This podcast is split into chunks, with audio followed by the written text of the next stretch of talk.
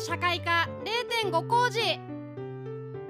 さあ夏休みですが一工事が始まる前の学生にも聞いてほしい時間帯に行っております。0.5工事の時間です、はいさあ本日のテーマからよろしくお願いします。はい。今日は小児救急電話相談、子ども医療相談事業、まあ、シャープ8000番と呼ばれるあの短縮ダイヤルについてご紹介したいと思っております。はい。なんとなく CM などで見たり聞いたりしたことあるんですが、うん。まあいかんせん私の周りに小さい子供がいないので、なんとなく自分に関係ない話かなと思ってしまっていたんですが、僕は初耳ですね。あそうですシか。ャープ8000うん。うん。どういうものなのかまず教えてください。これはですね、小さなお子さんをお持ちの保護者は、もしかしたらご存知の方が多いのかもしれないんですけど、その小さなお子さんお持ちの方は、休日とか夜間、ああと、まあ、そういう急な子供の病気っていうのに、どう対応したらいいかわからないっていう時があると思うんですけど、ん。そういう時に、えー子供が、こう、状態がね、悪くなってしまった時に、これ救急車呼んでいいのかな？あでもまだ救急車呼ばない方がいいのかな？そういったことを判断するときに相談ができる、えー電話番号なんですね。でこう電話をかけると看護師さん医師、まあ、ドクターお医者さんがこう取ってくれて、まあ、こうすぐに病院に行った方がいいですよとかそのくらいだったら大丈夫ですよ。もうしばらく様子見てくださいねとかそういったことを、まあえーっとアドバイスをしてくれるっていうところなんです。医療機関の方が電話を取るんですね。そうねうん。お医者さん看護師さんで身近にいるわけではないから、うん実際に取ってくれるっていうのはすごいおあたらうんありがたいですよね。心強いですよね。うんうんうんねで私も周りにね子供がいるわけではないんですけど、うんあの今もう夏休みに入っちゃっていて子供たちよくねそこら辺でも見かけるようになるから今日はちょっとこの番号だけ紹介したいなと思ったんですけど、はい。シャープ8000番ですね。うんうん。ただもちろん急な病気怪我ね不安な気持ちがあるからまずは軽い症状でもなんかこうどうしたらいいんだろう救急車かなっていう風な時にはねもちろんこう使って電話を相談してっていうところはあるんですけど、えーっと突然のうんとなんだろう病気、うんえーまあ軽症ぐらいだったらいいよねっていうのとかもあるじゃないですか。はいはい。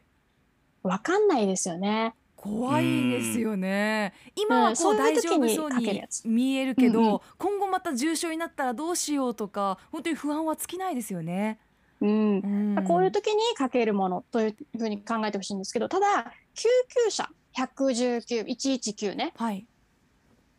どういう時に救急車を必要か判断するかっていうのも、実は子ども救急ハンドブックというのが沖縄県公益社団法人沖縄県小児保健協会というところから出ていまして、はいはい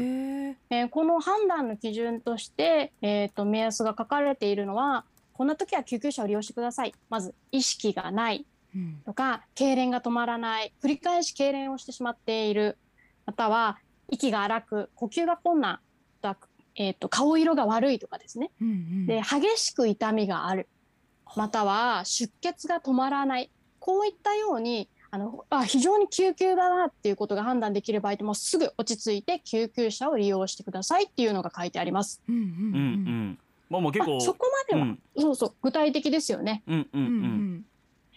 ここまでいかない場合、えー少し熱があるんだけれどもとか、えー頭をぶつけて帰ってきてしまっているんだけれどもとか、うんそういった気にはなるんだけどどうしていいかわからないような時に使うものとしてここは紹介をされています。ほうなるほど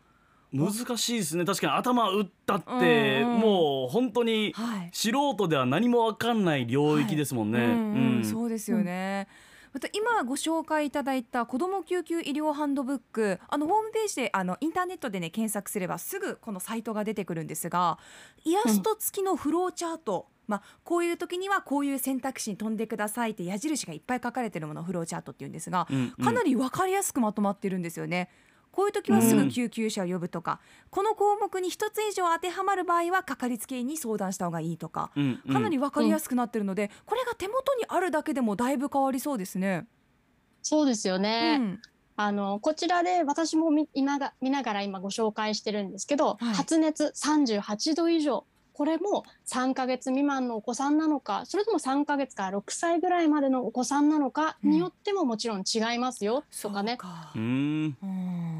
子どもさんの、まあ、年齢とか発育状況によっても全然違うんですけれどもそういったことがしっかり書かれているので、うん。あの皆さんも観察のポイントとかあとうん。家庭でできる範囲とかっていうところがあるから、こう何か起こる前からねうん今こう余裕がある時からぜひあのこう検索して、うん。ちょっと手元に置いてったりとかうん。見てほしいなと思います。うん、またねこういうページもありまして例えば蜂に刺されたとかハブクラゲに刺された時とかうんうん。噛まれ動物ヘビやハブそして犬猫ネズミなどに噛まれた時にも細かくね、えー、とこういう対応を取ってくださいというふうに書かれておりまして外でね人の密を避けて例えば自然の中に飛び込んでいった時に、うんうんやっぱり思わぬ怪我をしてしまったりっていうことはどうしてもあるじゃないですか。うんその時にも役立ちそうですね。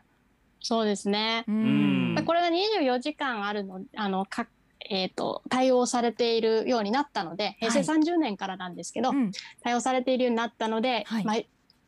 夜中でも大丈夫だし逆に朝方でもね、気になる場合は、うん。お子さんたちの様子見てお仕事行かないといけない時とかもね、うん。うん相談に乗れることができる。あーこれ使ってほしいなと思いますね。はい、子ども医療電話相談シャープ8000番ということですね。うんうん。はい。もしつながらない場合は、うんうん。沖縄県の場合は、えー、098の888の5230番を利用してください。888の5230番。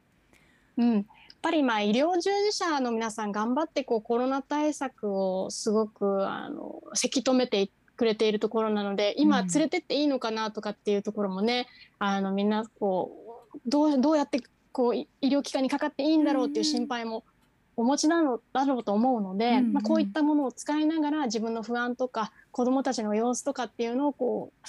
なんかみんなでね見守っていくような状態が作れるといいなと思っています。そうですね。え私も今回あの い胃腸がねちょっとあの調子が悪くなっちゃったんですけど、その時うんうんにやっぱり今行ったら迷惑じゃないかなとか、逆に人がいっぱいいてねなんかリスク感染リスク高まったらどうしようとか不安でいっぱいだったんですよ。うんうん当事者の大人である私も不安なのに、この小さなお子さんがいらっしゃる家庭ってその不安はもう2倍も3倍も大きいんだろうなと思うとやっぱりこういうね制度が整ってくれて本当に嬉しいなと感じますね。うんうん大事ですよね。はい、ううんんまたこういったシステムがあるということで例えば保護者自分が保護者でなかったとしても例えば道で怪我している子供を見かけたりとかうん倒れてる子供を見た時、そういうアクションもできるんですかね？そうですね。これは全国各地、あのい同じ番号、えーシャープ8000番をつプッシュすればつながるので、どこにいても同じような風にかけることができるんですね。これも大事なことですね。ーうんううんんうんまあこれはまあやっぱりあれですよねさっきのガイドラインによるともう出血してるとか、うんもう痙攣してるとかうん明らかにこれは危ないだろっていう場合はすぐまあ119かけれますけど、そうです。もう躊躇する人が多かったっていうところで相談だけはできるよっていう意味合いのものなんですかね。まあそうですね。相談ができる場所。うんうん。うんそうですね。はい。うんうんうん。ううん。んはい、ということで今日お伝えした情報をもう一度整理しましょう。え今日は子ども医療電話相談についてあっちゃんさんに教えていただきました。発熱だったり、頭をぶつけた嘔吐痙攣など判断に困る時。子どもの症状の判断に困る時はシャープ8000番、はい。8000シャープ8000番全国同一あ全国同一の短縮番号シャープ8000番をプッシュするとえっと医療機関の、ね、方が取ってくださっていろいろ相談ができるということです。うんうん。もし、はい。あそうですね。でもしもか完全に見た状態で危険だなと場合思った場合は119にお電話いただいた方がいいと思うんですけれども、はしはいその判断が難しい時はシャープ8000番におかけください。はいまた、えっと、うんつながらない場合はですね、え沖縄県の番号零九八八八八の五二三零八八八の五二三零番。あっちゃんさん、こちらも二十四時間なんですかね？こちらもあの8000番がつながらない場合はこちらもはいそうですねあ対応して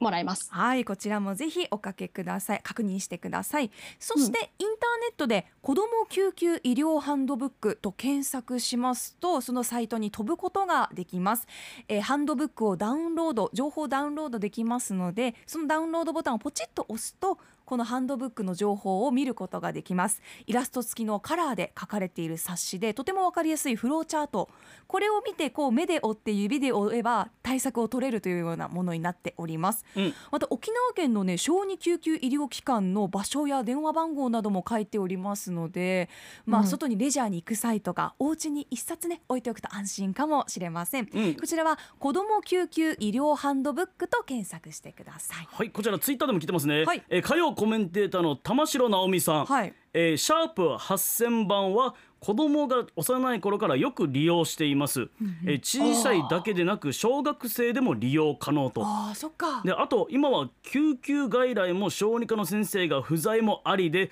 救急車ではなく迷う際はハッシュは、えーシャープ8000番やえー最寄りの救急に電話してどこの救急が小児科対応できるか確認するのもおすすめですと、ううん。んまあ、どこの救急に小児科の先生がいるかというのを事前に相談もできると。ううん。んなるほど。はい、でシーマルさん家に嫌いな虫が出たから救急車呼んだってとんでもない人もいたからなと、えーこんなご時世だからありえない理由で呼ばないでほしいよねと。まあそうね。ねあの今回のテーマとちょっとずれてしまうかもしれないけれども、うんうん。まあやっぱそういうこう電話かけるにためらってしまう人もねいろんな事情でいると思いますから、ぜひこの、えーシャープ8000番活用していただきたいなと思います。はい、ということでこの時間は、えー、子ども医療電話相談についてあっちゃんさんに教えてもらいました。あっちゃんさん今週もありがとうございました。はい、また来週。はい。あっちゃんの月曜社会科0.5工事。来週もあなたの出席をお待ちしていますアップのポッドキャスト最後までお聞きいただきありがとうございました。生放送は平日朝7時から。FM921 AM738 RBC アイラジオ。県外からはラジコでお楽しみください